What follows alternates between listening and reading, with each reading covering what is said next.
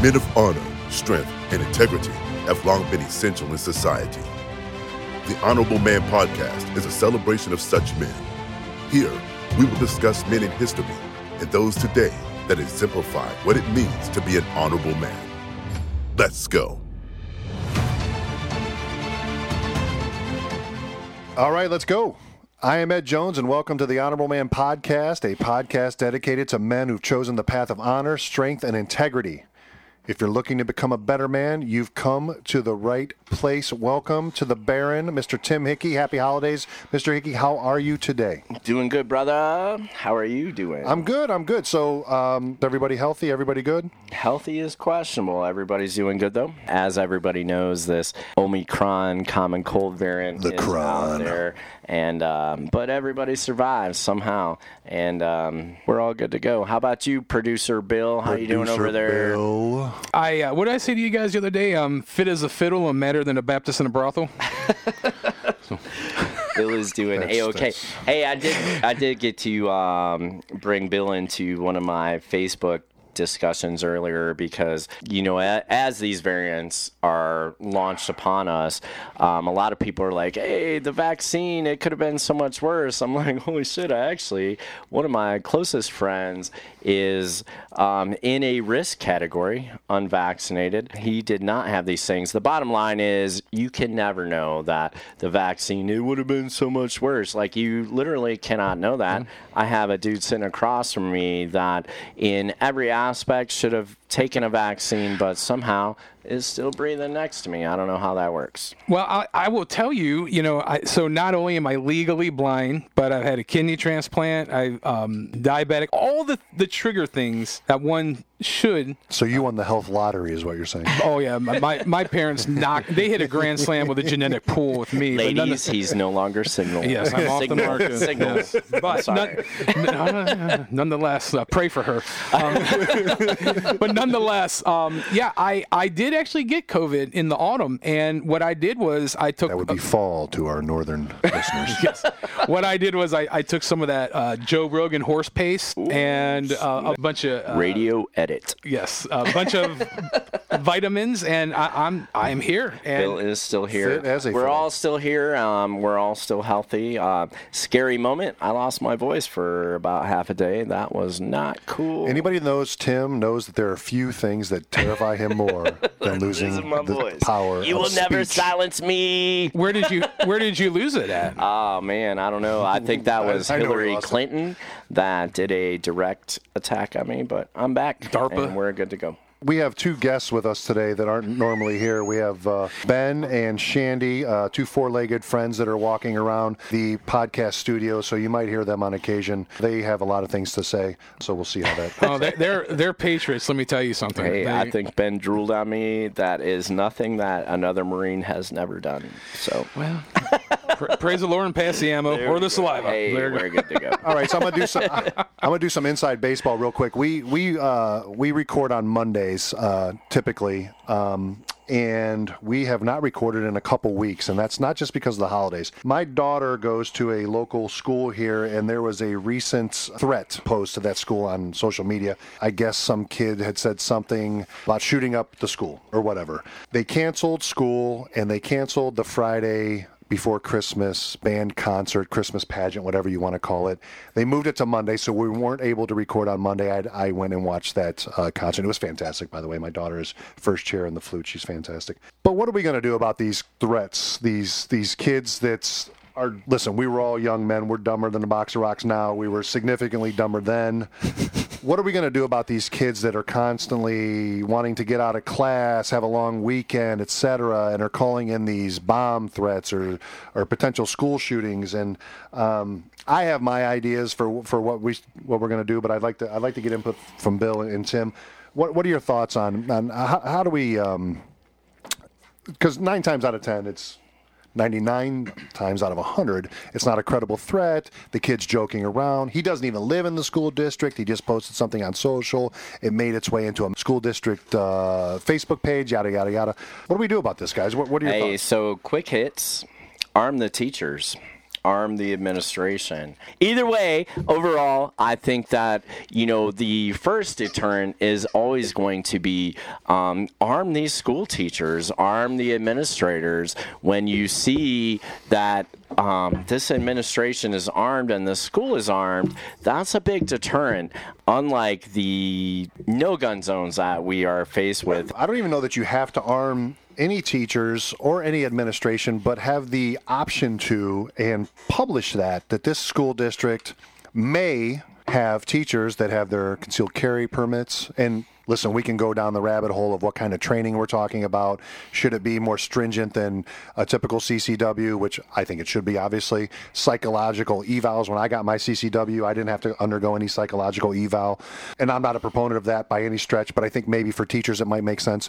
These gun free zones are fish in a barrel, and you get people looking to engage. People don't want to get shot back at. You never see NRA meetings getting shot up, you never see places that aren't gun free zones getting shot up. If you allow any teacher or administrator, if you allow them the opportunity to receive this training and perhaps carry a, a, a, weapon with them, a handgun, in my opinion, you're going to reduce the risk in that particular school district. Bill? I don't disagree with that. I think everything you're saying uh, certainly lines with my personal philosophy. I know our first personal philosophies, but if that isn't the case, if, if the is that people are so afraid of having teachers, whether they go through, and I agree, some additional training or psyche eval, whatever the case may be, specifically for that, for no other CCW purpose, and then I would say keep that hidden as an element of surprise, if you will. But I would also say if that's not the case, then have and pay for armed security guard. My school di- district does. There's there's okay. police officers in every school in my school district, and yet they still decided to to cancel school and to do whatever they you know they took the steps that they did and listen i agree i, I 100% the welfare and safety of our children is paramount it's job one but in our particular school district there is a i think they call them resource officer who is a, is a police officer in each and every of these schools that wasn't enough for them to continue on with school that day and, and, the, and the subsequent uh, extracurricular activities now in a lot of districts you don't have the the means to provide a resource officer slash police officer in schools that's where I lean to. Hey, let's let's at least float the idea that our our, our teachers may be armed. Again, you don't even have to arm them. It's the threat right. of well, your teachers being even armed. say with extracurricular activities, hey, if you have your CCW and you are a parent, you are welcome here. However, this is what's going on. If you don't feel comfortable, at least give the option, especially around the holidays. It's just such a cluster F of everything. It's a fine balance between standing up and being wise. And with children, it's always something more that I would say you want to caution on the size of being wise and being a little more precautious. Where, where if it's adults and you know, hey, whatever. But I don't know. I, I'm I'm not a parent but I am a CCW carrier, and I can tell you that statistically, more shootings happen in quote unquote gun free zones. That's why I, and well as other people I know, carry no matter where they go and no matter what they're doing. So. Yeah, hundred percent. I mean, short of a, a, metal detector, most most CCW licensed folks that I know carry their weapons regardless. Well, and um, Ohio specifically has just passed constitutional carry where we no longer need to pay the state for a license. If you are a true Second Amendment supporter, and you've supported that for a long time. Like, we shouldn't need to pay the government for the authorization to carry a gun. But when we start to get into the nuts and bolts of that, like, it is a scary situation. As I was telling Ed uh, earlier tonight, like, I never want to be seated next to somebody who has a gun that has no training. I'd I'd rather sit next to you if you didn't have a gun at all than if you were armed with no training. So it does push more of the responsibility on the adults. Like we can't just have school teachers with no training. We have to make sure that their training is the best training that we have out there. This is all a very unfortunate situation. You guys want to hear a very interesting gun statistic that I learned over the last few years. So if you look back to 19 1994. I'll tell you guys, I was in high school in 1994.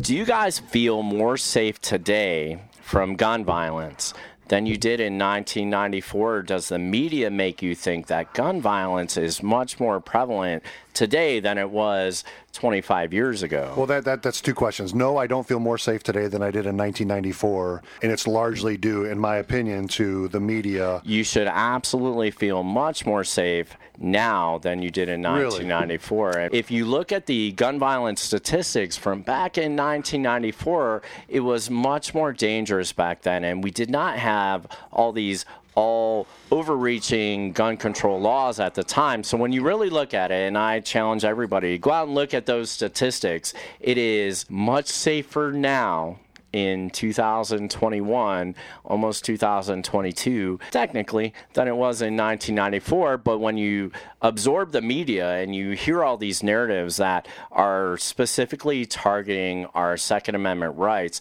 like you're not going to think that way. Yeah, Tim, but I don't feel safer now, and that's all that matters is my feelings. Well, your feelings are Jesus, important to me. Mary. Your feelings are important I to me, don't Big feel Daddy. safe now. I will protect you. They're not important to me. See, I, No, I- it is, and, and that's what we're at, though. It, it's more feelings based on 100%. media narratives that have done repetitive conditioning overall to chip away at our rights, and it's been consistent. We're seeing much more of an evolutionary effect on what they have put in place for so long. But seriously, go out and look at the gun statistics from '94 and shootings and all those things, and it was much more dangerous times when we were in high school than we Well, I would now. say this: a armed society, by and large, statistically, is a safer society. Oh, absolutely. And I would encourage people this: that my purview, and then I'll shut my pie hole. You know, our founders were geniuses in that they gave us the First and then the Second Amendment. I think right now, at this apex in history, utilization fully and understanding fully of those two amendments specifically are going to help prolong the sovereignty of this nation and our individual freedoms. Well, so we're seeing that in real time. I mean, you see what's No, happening absolutely. in Australia when they when they gave up their guns a couple years ago, and now they're with the COVID lockdowns. These these folks are they are under well. lock and Absolutely. key. And you know what's the old saying? Um, an armed person is a citizen, an unarmed person is a subject. Yes, Um, and absolutely. They're seeing that firsthand in Australia. And I'll repeat this several times throughout our podcast time that the Constitution restricts the government. It does not restrict the citizen. It is designed the exact opposite of the way it's been interpreted for many years now. And I, I feel that, you know, it's a dumbing down of society and making us unaware of our history. But a lot of people think that the government has granted us some sort of Second Amendment rights. And no, no, those came from our Creator. Nobody should be able to question how you defend yourself. But let's circle this all back into the schools. Like the deterrent is more important at this point where we have that deterrent and we have teachers with that ability to put down a threat if it pops up. And that's what we're really faced with. And when you look at these phone calls that have come in and shut down a local school for us, it's like It wasn't even phone calls; these were social media social posts, media which which mean nothing yeah. to me. It mean it's nothing. Like, um, It's and garbage. if you're out there listening though, and you think that your social media posts have no effect on anything, like the anonymity from social media posts have been taken away a little bit. So we do have to make sure that. You can't just go out there on social media and say you're going to shoot up a school. Like, holy shit, you're going to be held accountable. And this kid, at least the first one here locally, is being held to account. But holy cow, where are we at uh, on a society where now we're talking about having to instruct kids not to make a post on social media about shooting up Well, even your worse, school? we my uh, they're training our kids on what to do in an active active shooter situation in our schools. In our schools, this Absolutely. is ridiculous. It's And- well, well, what we need to realize now is that we are on the verge of two generations post Columbine, which now is the norm. Not you know that's that's the rule, not the exception. When all of us were going to school, I don't even remember if there were ever school shootings up at that point. And I graduated only a, a couple years before Columbine, so we are now in a world that is way more sinister, way more cynical, and also way more feckless Well, there's a couple. There's there, we could go down this rabbit hole. We'll Right. do it. We'll do it on a different show. But by and large, these kids that are shooting up schools don't have a father in their lives. Well, They're that's- medicated. The FBI typically knows about them. There's a lot of things that are at play here that we will we will touch further down the road. We'll go down that rabbit hole down the road. Yeah, there's a lot of things going on, and that's why we started our social club, the Men of Honor Social Club. It's because there is a there is a gap of uh, there's there's a need for strong men out there to take the next generation of men under their wing and teach them how to be men because that's missing in today's society. Hey, and I, I do want to uh, make sure that all of our listeners know that we don't speak on these things lightly. In Chardon, Ohio, we had a school shooting. It was a very much similar situation to Columbine, but this hits us all personally. But what we can never do is make sure that we take a knee and surrender the rights to self defense just based on any political or any other action. So when we started this conversation, we were talking about those signs, and um, I'm a, a big proponent against the, the gun free zone signs. It's like, hey, why don't you just say I'm It's a fish in a barrel. It's a fish- It's a fish in a barrel scenario. But the opposite side that Ed brought up is, hey, put these signs up everywhere. Let people know that the teachers and staff may or may not be armed. Take your chances because with armed society, it's a civil society, and um, we we need to get much farther than the way that the media portrays it. Not like I personally take things in the Second Amendment even further. Like I think that there should be mandatory carry from the head of household, and those things might be very controversial to some of the people that are listening. But when you are trained with a weapon, the weapon is not a threat. Like you're the threat. And the weapon has never been the threat. It's in the hand of the holder. And whether you have good or evil behind that, that's up to the person that's holding it. But the weapon isn't the enemy. But let's make sure that the enemy is feared of our weapons. Yeah, I mean, a, a handgun or an, a, a rifle are no different than a hammer. Unfortunately, they're more efficient when it comes to doing nefarious things, but they're just tools. They're just tools. So, circling back to today's quote, Tim, what do you got for today? I think it ties in nicely. Come and take it. Molon labe. Molon labe. That's uh, Latin. That is Latin. For a come and take it, and dead language. You know, there are um, obviously through my patch company and all the things we do through there, and supporting the Second Amendment. Come and take it. Like we all make sure that these things are on the forefront for us. But what's it mean when you say those words? Man, my wife, who uh, in the last three years has become a very strong proponent of the Second Amendment. She speaks out as a female in the Second Amendment community. Like she's learned all these things, but there is a very difficult situation and conversation that we had at one point where I had to tell her, I'm like, you know, there is lines in the sand. These are not Obama lines in the sand that are not enforced, but a line in the sand for me is if somebody tries to come to my house and tell me that I can no longer defend myself how I see fit. And that's a come and take it moment. And it's a very dangerous situation. And the gravity of it is lost on many.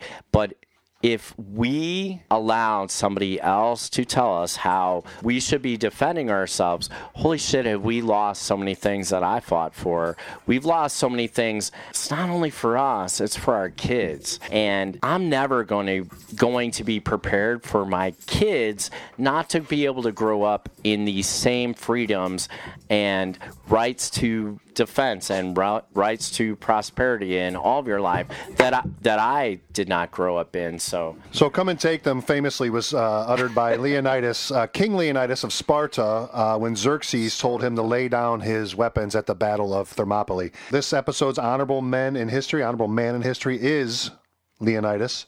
Uh, Leonidas was king of the city state of Sparta from about 490 BC until his death at the Battle of Thermopylae against the Persian army in 480 BC. Although Leonidas lost his battle, his death at Thermopylae was seen as a hero- heroic sacrifice because he sent most of his army away when he realized that the Persians had outmaneuvered him. 300 of his fellow Spartans stayed with him to fight and die. Almost everything that is known about Leonidas comes from the work of Greek historian Herodotus. So Leonidas was the third born son of Anaxandrides, and as such, he had to go to uh, military training in the Agoge. So Greece had hundreds of city states, and each one had a king. And the firstborn king didn't need to go through military training. He just stayed and was taught how to eventually become the successor to his father. So the Agoge was interesting. Uh, you went in at seven years old, and you basically trained up until the time you were 20, 25. And everybody in every male in in uh, Greece had military duty from the age of 20 to 45 approximately. So Leonidas was was trained in the Agoge, military, reading and writing, how to survive, all kinds of fundamental skills that would make him a good warrior. He eventually became king when his father died, and his father's eldest son, his half brother, uh, Leonidas' half brother, Cleomenes, died under under violent and slightly mysterious circumstances. Cleomenes had not uh, produced a male heir, by the way, so so Leonidas became king. So as king, he was the military leader as well as the, the political leader for Sparta. Like, like I said, he had been trained militarily and, and mentally, physically since childhood childhood to become a, a what they call a hoplite warrior. Hoplites were armed with a round shield, spear, and a short iron sword. In battle, they used a formation called the uh, phalanx, in which rows of these these hoplites stood directly next to each other, and then they used their shields to like overlap, and it almost formed like a tur- tortoise shell, like with um, you would shoot arrows at them or whatever. They would form like a tortoise shell and deflect the arrows. If you came from the side or the rear, this formation became somewhat vulnerable, but typically that wasn't an issue as, as back then, typically you would square off um, head to head. So ancient Greece was made up of, of, like I said, several hundred city states, of which Athens and uh, Sparta were the largest and most powerful. Although these many city states vied with one another for control of land and resources, they also banded together whenever there was a threat. Twice at the beginning of the 5th century, Persia attempted to, to invade Greece. In 490, the Persian king Darius instigated an initial attempt uh, in the First Persian War, but was, com- was turned back by the combined Greek forces um, specifically at the Battle of Marathon.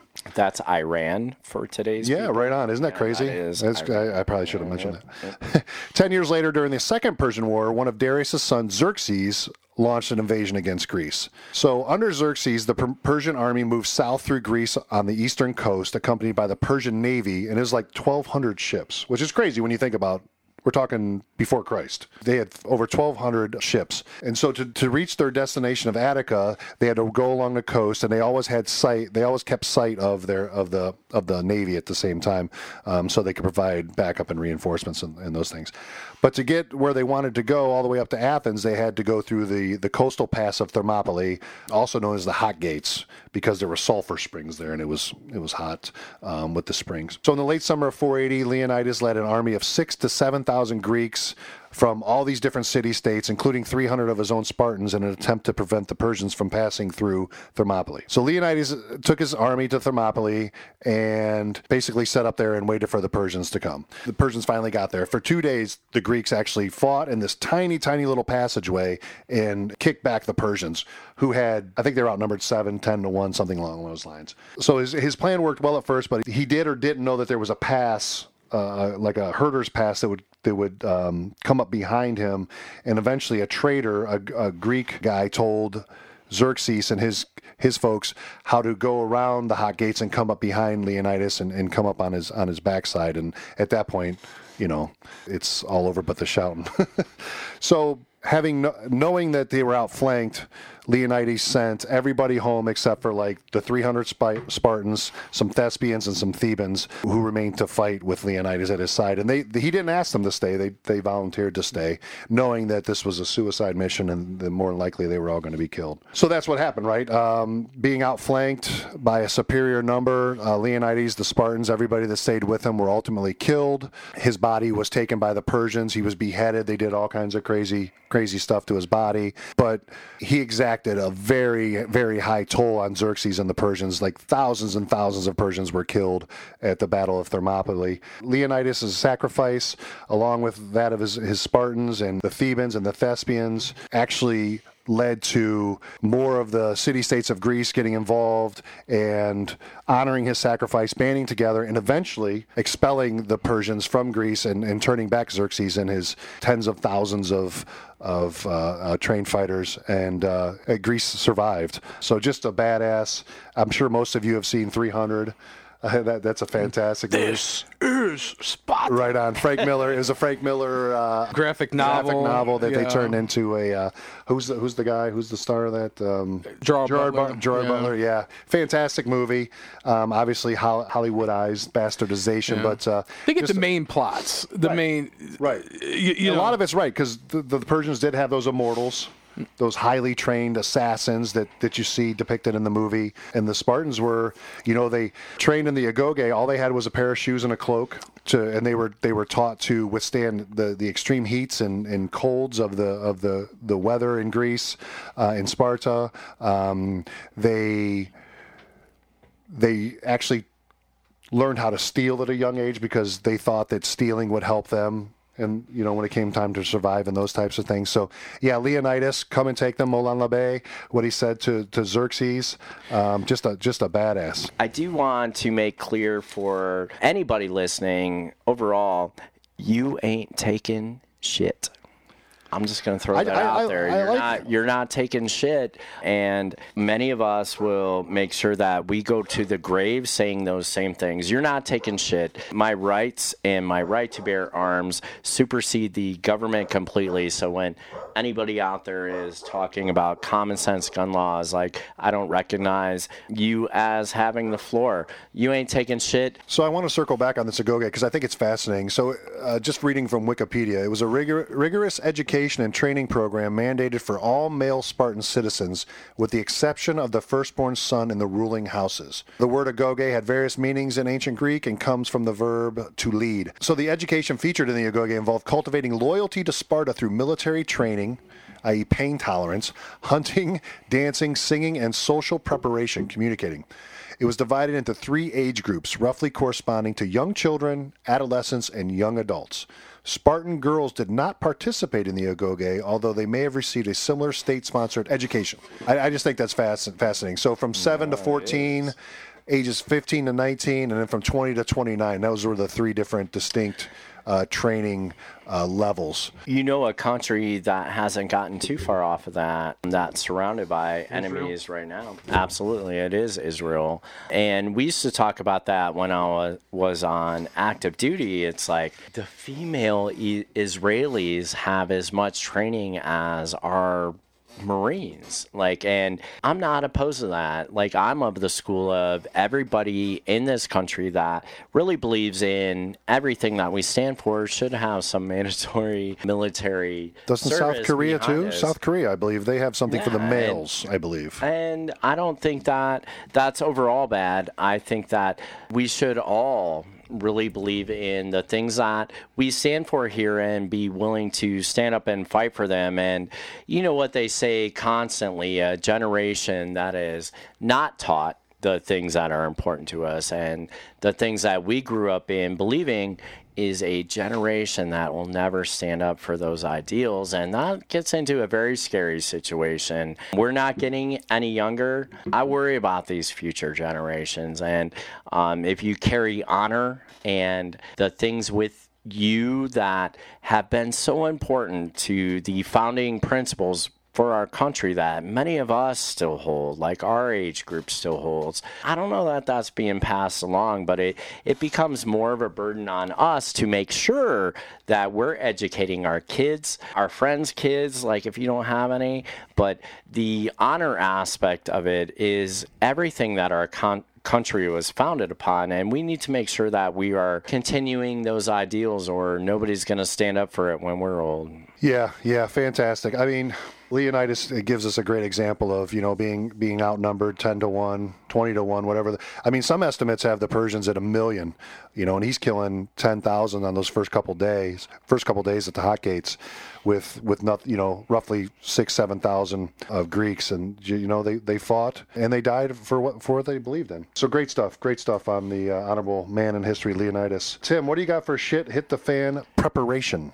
So today's shit hit the fan preparation is survival trapping for the non-trapper. This one's going to be a little bit more extensive. I think uh, I'll try to keep it brief. So I want to make sure that I cover some of the most basic tips. So For years, the survival community has thought survival trapping was homemade deadfalls and single straight wire snares. Most people, in fact, about 90% of these people, me included, who have tried this method have only ended up in frustration. Deadfalls are extremely hard to master. Trapping and snaring is an art.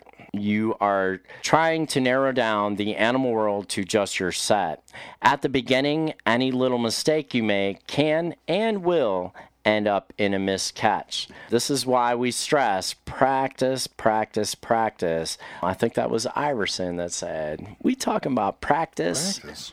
Talking about practice, man. Everything that you do is practice in trapping, snaring, firearms anything that you do to have some sort of preparation for any shit hits the fan scenario all comes down to practice. So, I'm going to cover the 10 basic tips for trapping. Number one, keep your traps and supplies clean. Clean traps are important, especially if you're targeting any sort of canines. And canines aren't just dogs, those are coyotes, wolves, things like that.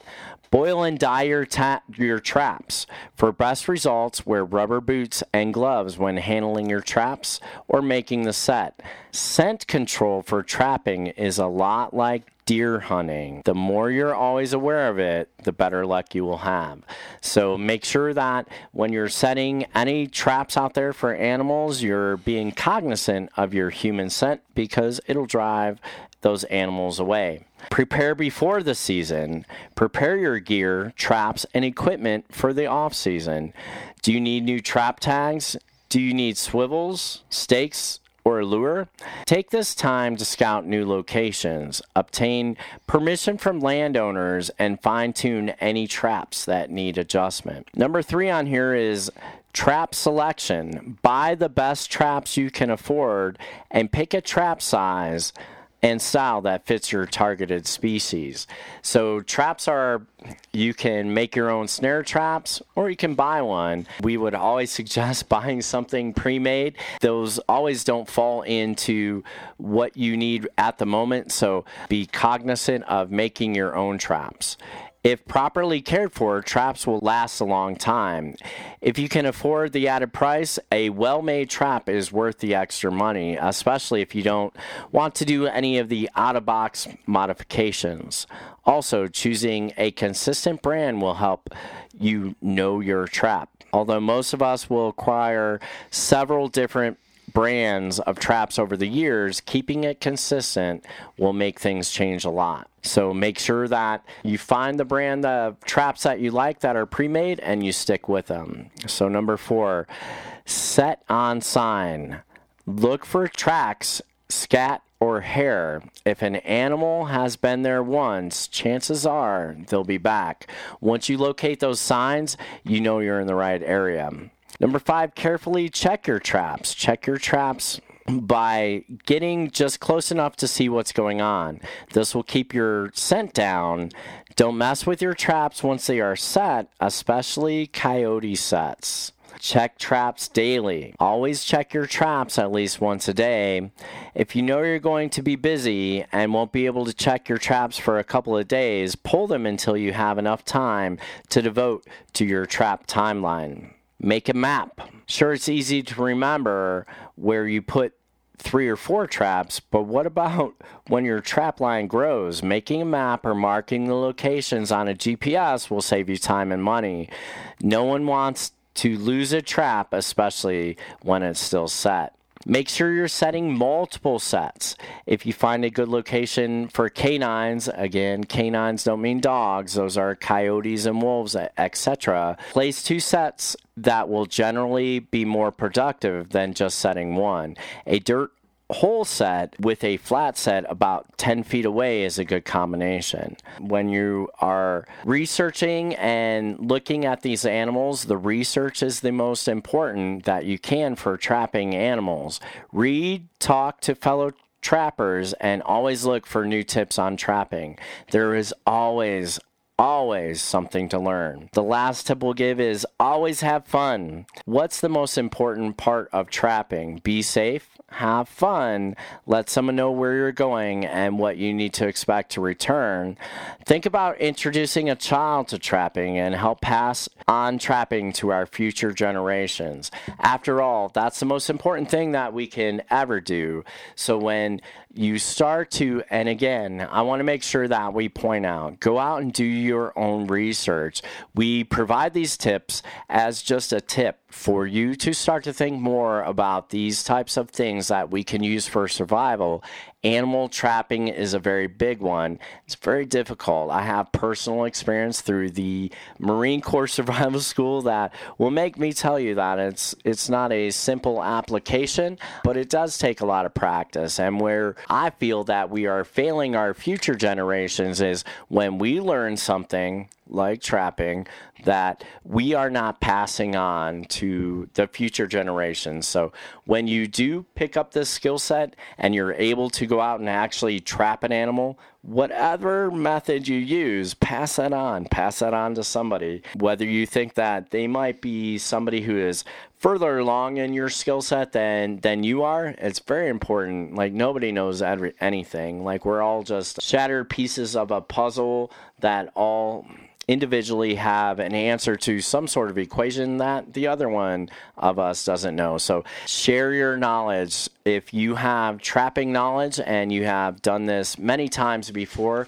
drop a comment on our Facebook page like Let's Network. Let's make sure that if the shit does hit the fan, we're able to trap some animals and make sure that we survive. I have a pretty good fastball with a rock to a squirrel's head, um, but that is not something I would rely upon if the shit hits the fan. So make sure that um, network, network, network, do your own research, drop it in the comments. Make sure that you are telling us the best ways that we can all go about trapping animals because it is essential to our survival. Uh, yeah, I mean, we're talking about something that's been around for ages, right? I mean, this goes back way, way back. Way back. Way back. And it's something that, the, you know, folks have been doing for pelts and food and, and all those things. So, yeah, there's probably a lot of good tips and tricks out there that we can all use. Um, hey, and I, I know we've talked on previous episodes about bartering, but man, sixty dollars a coyote hide is what the bartering aspect in today's world, a civilized society. So it is something to be aware of that this also could be a skill that you could barter in in the future. Right on. All right, so this episode's health and wellness tip, we're going to talk about meditation. And before everybody rolls their eyes and thinks we're going to get all Hippie. weird, Hippie. turn down the lights and light a bunch of candles, uh, I want to dispel you of those notions. I, I for one, um, meditate on a daily basis. It is something that I look forward to every morning when I wake up. It's not what everybody thinks. It's not an absence or complete clarity of your mind. In fact, it's quite the opposite. Your mind never stops racing. What it what it's trying to do and what meditation tries to teach you is how to bring your mind back on track and focus on the things you want to focus on. So, you know, find a quiet place, settle into a comfortable chair. Uh, make sure that your back is somewhat straight and you're comfortable. You know, consistency is key. Make sure you're, if you're going to take on a meditation practice, try to do it around the same time every day for the same amount of time, and you'll find that you're able to to hold your focus longer and longer. But start with you know two, three, one minute, two, whatever, a couple minutes uh, when you're getting started. Just take a moment, like I said, check your posture, make sure that your back's straight, and then, and then just breathe and really focus. The, the easiest way to do it is just focus on deep, deep, deep inhales and then nice full exhales. Make sure that you're actually doing that good stomach breathing where your stomach is going out instead of your chest rising. Just note any physical tensions, any mental any mental concerns you have. Where's, where's your mind going? And kind of always focus on bringing your thoughts back to center. You know, you might want to develop on your inhales and exhales a, a saying or some sort of um, thing that you constantly repeat in, in your in your mind. Um, so again, tune into your process of breathing. Feel the breath in your body. Uh, don't concern yourself with analyzing or modifying your your breathing. Just feel it, center it. Be aware of it of the the ebb and the flow of your breath. Breathe in. Be aware that you're breathing in. Exhale. Be aware that you're that you're exhaling when your mind wanders, let it go down that path and then slowly bring it back bring it back to where you want to be. This is basically what mindfulness is. It's it's knowing where you're at mentally and then be the ability to bring it back into focus. So gently focus back in on your breath and just con- concentrate on your breath. What i do is i set a i set a, a five minute alarm on my phone a five minute timer i should say and then i just breathe in really deep hold that breath for a couple seconds and exhale and I have some things that I say mentally on each one of those steps that I'm not going to share with you because I want to know. because it's personal. I'll tell you. I'll tell you offline. Um, but that's it. That that that is really is simple. Meditation is simple. People think that your mind is going to be completely blank, and it's it's it's not possible. It is not possible for us to shut down our minds. But what it does do is it allows you to um, center. I do it first thing in the morning. It allows me to clear my mind a little bit and get the, the day off to a good start. And then, like it's it's practicing mindfulness, right? You do It's- this every day? Yeah. Well, not I. Uh, yeah, not on the weekends. Not on the weekends. I sleep. Picture I Ed sleep in. On, I, Miyagi. I sleep in on the weekends. You know, if if I may, Sure. I meditate, I pray a mm-hmm. lot. You made a, a mention, you know, in regards to like your mind wandering. One of the things I did early on when I first started was I would keep a notepad by me. And you know, if you have something you're focusing on, or you're, you're, you're meditating on, you're praying about, and then like something out of left field comes. For me, that's a spiritual distraction. So you got to mow the grass later. Well, okay, write that down. Forget about it. You captured it on the paper. You know that's going to be retained in that form. Go back to what you were doing in regards to your meditation, your prayer time, whatever it is, and don't allow that to throw you off and to keep you completely off guard. But to you know just forge ahead. And, Right. That's mindfulness, right? Yeah. You you you captured that thought. In, in your Yes. in your case, you write it down, and then you get back to where, what you want to be focusing on. Yes. Whether it's whether it's your your prayer or it's your um, your breath, Breathing, yeah, again. um, yeah, absolutely. Um, whether it's the things that you say internally on your inhale, your your hold, your exhale, your hold, those types of things. Um, it's just practicing mindfulness. It's super simple. Yeah. It's not easy, but it is easy. It's it's it's really weird. It's Well, you I think you you made a, a mention. The misnomer, I think, is people are picturing like you know David Carradine, you know, oh grasshopper. right. I, I mean, it could be that if you wanted to, but I mean, for men, and I think for where we're at right now, holistically, there's a assault on our mind and our spirits in every avenue in society, and the taking the time to center ourselves is essential to living a holistically, spiritually, emotionally balanced, well balanced life. if you don't take the time to block all the shit out that we're faced with, like man, you're just doing a, a big disservice. I will tell you guys that um, although I don't know that I specifically prescribe to meditation, I do take a moment of pause every day to try to block out all the noise and it doesn't matter what you call it if you call it meditation or a pause or if you call it just centering yourself Sure, like absolutely. take take a moment to make sure that you have centered yourself for each day and we can block out a lot of the noise and a lot of the different stressors um, that we're faced with and i think that gets overlooked a lot for um, a lot of men I mean, moments of clarity, right, are, are, are few and far between in today's hustle and bustle and screens and, and all that bullshit. But, you know, when you're sitting there and all you're in tune with or trying to be in tune with is your, your breathing, every now and again, bam, something just comes to you and you're like, what Bill said, you, you have to write that shit down. it's Well, like clarity clarity yeah. hits you when Yeah. you, Well, right, and- You and- you don't even like- and um, even you, if you're it. thinking about it, take whatever discipline you want, whether you're looking at it from a spiritual aspect that you're trying to get balance and, and get back in touch with the Almighty, or just simply breathing is life, like Ed was saying. There are forces that are trying to distract you from that wholeness.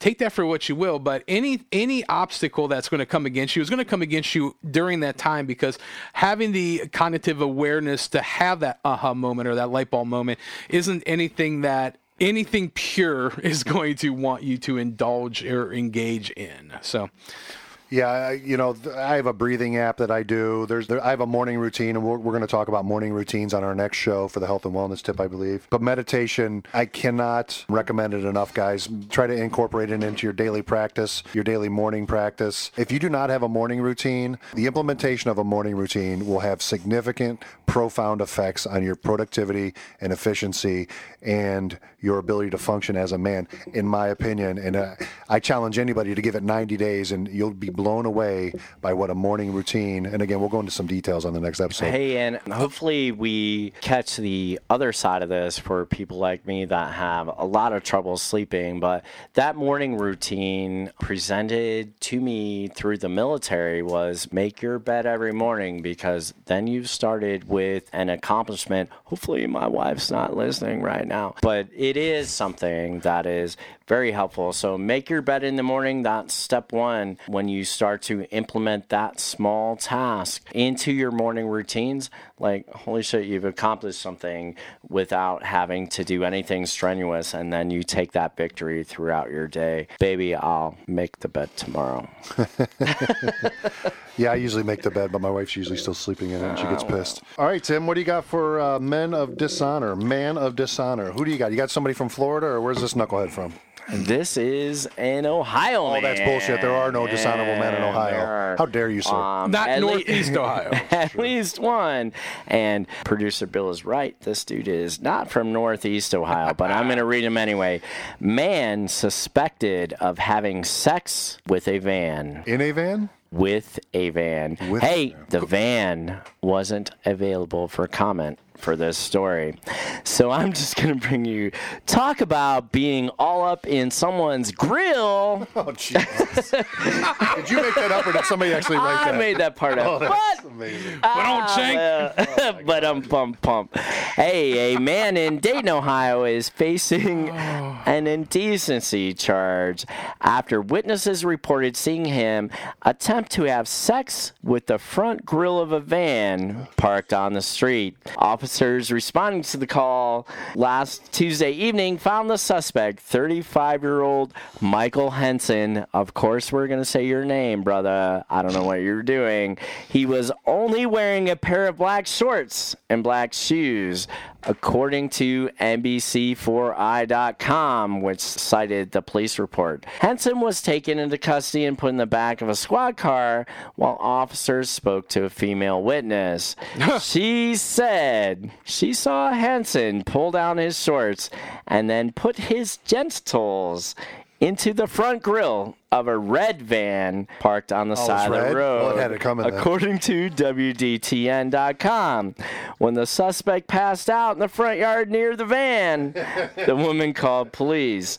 Henson woke up and was walking before police came to the scene, according to the Dayton Daily News. Officers who questioned him said he appeared to be intoxicated. No way. Police contacted the owner of the van, who allegedly said he was unaware of any incident and he is not going to press charges for his rape victim van, which is normally the rapers are in the van, I think. But Henson was booked in the Cincinnati public jail on public indec- indecency charges, where he remains today on a $2,500 bond. Arraignment is next week, according to the Dayton Daily News. This happened recently? Yeah, it did. This was two weeks ago, and Michael Henson trying to fuck a van, dude. He was wearing Michael shorts. Henson Two years ago. Two weeks ago was to December. fuck a van. Hey, I've done worse, bro. I doubt that. I doubt Actually, that. That van had to come Edit that red. out. Edit that out. I've done a van or two in my Wearing time. red. How dare that van? Actually, I've never done a red van. I like how I'm he- much I like how it happened in Dayton and they, they put his ass in Cincinnati. That's not those, they're, they're not next to each other. Those, Hey, well. For anybody who doesn't hey, know, those are- man, those are far away you- from one You another. actually got to go to Cincinnati for this type of thing. we're of sending you down to Cincinnati. We don't Hey. we don't tolerate your kind uh-huh. here, sir. Needless to say, please, And that's saying a lot from Dayton. please do not have sex with the front grills on any cars, vans, well, unless the van SUVs, consents. I mean, eh, unless it's a very hot fucking van. And then, No pun are there hot vans? Yeah, those ones that have the cool like airbrush Oh yeah. art art on Like the the side. A-Team van? Oh, the A-Team. Don't have sex with vans, man. Or like the dumb, Um, the van and Dumb and Dumber. I'm pretty sure it's Oh, not yeah. legal. From my own personal legal experience, I'm not sure how we would deal with that if I walked up and you were trying to have sex with the van. I just know you're going to jail that day. So be honorable. Don't have sex with cars. It's a very easy. Do not have tip. sex with anyone or anything unless you have consent. Uh, and it, clearly, the van is- was not consenting. The van was like vroom vroom. And I, the grill of all places, I could Ah, the think grill. of. I could think of. The grill. I can't Wow. think of any other places. on the Yeah, van. stop. That's a good place to This stop. was I can't even um, really- exceptionally a surprise to my co-hosts here, so I was interested in their replies. I'm thankful that none of my friends have sex with cars or vans Coitus- or SUVs. Coitus in an Astrovan. Coitus to the Astrovan. Ah, excuse me. Excuse me. I don't know where we're at on this. Either way, let's not fuck cars, vans, SUVs. Be honorable. No means no. Get consent. Even if it's a van or an SUV or a passenger van. Hey, even if you're doing a bus, go out and get consent. That's gross, man. All right. All right. Uh, I don't even. I got. Edit got all of that. I got nothing. Please. All right, this week's call to action is to arm yourself. And I'm not just talking about with weapons and ammunition and, and uh, those types of things, guys. I'm talking about arming yourself mentally, physically, develop skills. Get yourself in shape. Get ready for whatever might be around the corner. We need to arm ourselves and be ready to defend what is ours, defend our family, defend those folks that can't defend themselves. Arm yourself. Arm yourself with the knowledge that you might need in case shit does hit the fan. Arm yourself spiritually. Arm yourself again mentally, physically. Get ready to fight the forces of evil, those types of things, and just become an honorable man and arm yourself, guys. Guys, thoughts? There's a verse in the Bible that's been sticking out in my head lately. It's uh, in Hosea. It says, "My people perish for a lack of knowledge." And I think you're talking about all these things to store for SHTF situations. Uh, you know, things like this. Uh, the best thing you can store, I think, and when I was growing up, this was something that was huge. Is now a mind is a terrible thing to waste.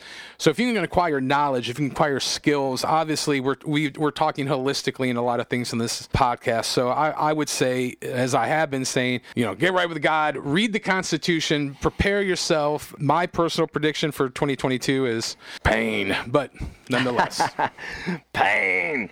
Hey, so um, I think we're next tossing to our sponsor, which happens to be Patch Ops and patchops.com. So I'm going to use this brief moment to cite this Bible verse that we actually have a patch of. So it's called the Ar- Armor of God. Finally, be strong in the Lord and in his mighty power. Put on the full armor of God so that you can take your stand against the devil's schemes. For our struggle is not against flesh and blood, but against the rulers, against the authorities, against the powers of this dark world, and against the spiritual forces of evil in heavenly realms. Therefore, put on the full armor of God, so that when the day comes of evil, you may be able to stand your ground, and after you have done everything to stand, stand firm then with the belt of truth buckled around your waist, with the breastplate of righteousness in its place, and with your feet fitted the readiness that comes from the gospel of peace. In addition to all this, take up the shield of faith with which you can extinguish all the flaming arrows of the evil one. Take the helmet of salvation and the sword of the Spirit, which is the Word of God. Hey, search that shit on Patch Ops and patchops.com. The Armor of God, we make that patch. It's very important to me. Look up General Flynn, where that all came from, and the Armor of God, Patch Ops, patchops.com. We're proud sponsors. We don't do this just for show, it's something that we believe in. We have the baddest patches and decals on the planet. Soon to have shirts that will even fit producer Bill. Wow. Soon, soon, soon. I don't. I don't. If I didn't love you as much as I do, I don't know how I would take that comment. Thanks to He Tim. needs a spandex size SM. So Yeah. Well, Thanks, Tim. Thanks, patchops.com, patchops, patchops.com. Bill, you got anything to plug? uh, pick up a copy of my book, Smith's Heart of Man Repair Manual. Link will be below on Amazon. Chris Tonto Peranto has a copy of this dude's book. Um, Really? you should Wow. too. Uh, and then give a give our podcast, uh, Flawedcast, Flawedcast CLE, anywhere you can listen to podcasts. Give us a listen, uh, subscribe, and we are you know working with these guys. We're hopefully doing some cross promotion here, and they've been guests on our show, very very well received. And yeah, so my book, podcast, All Do that stuff. it. That's, uh, all that, Do all the it. contact info, all the articles that we referenced today will be in the show notes. Uh, guys, the world needs honorable men more than ever. It's time to get out there, step up, get involved, and be honorable. We will see you next week. Thank you. Gangsta.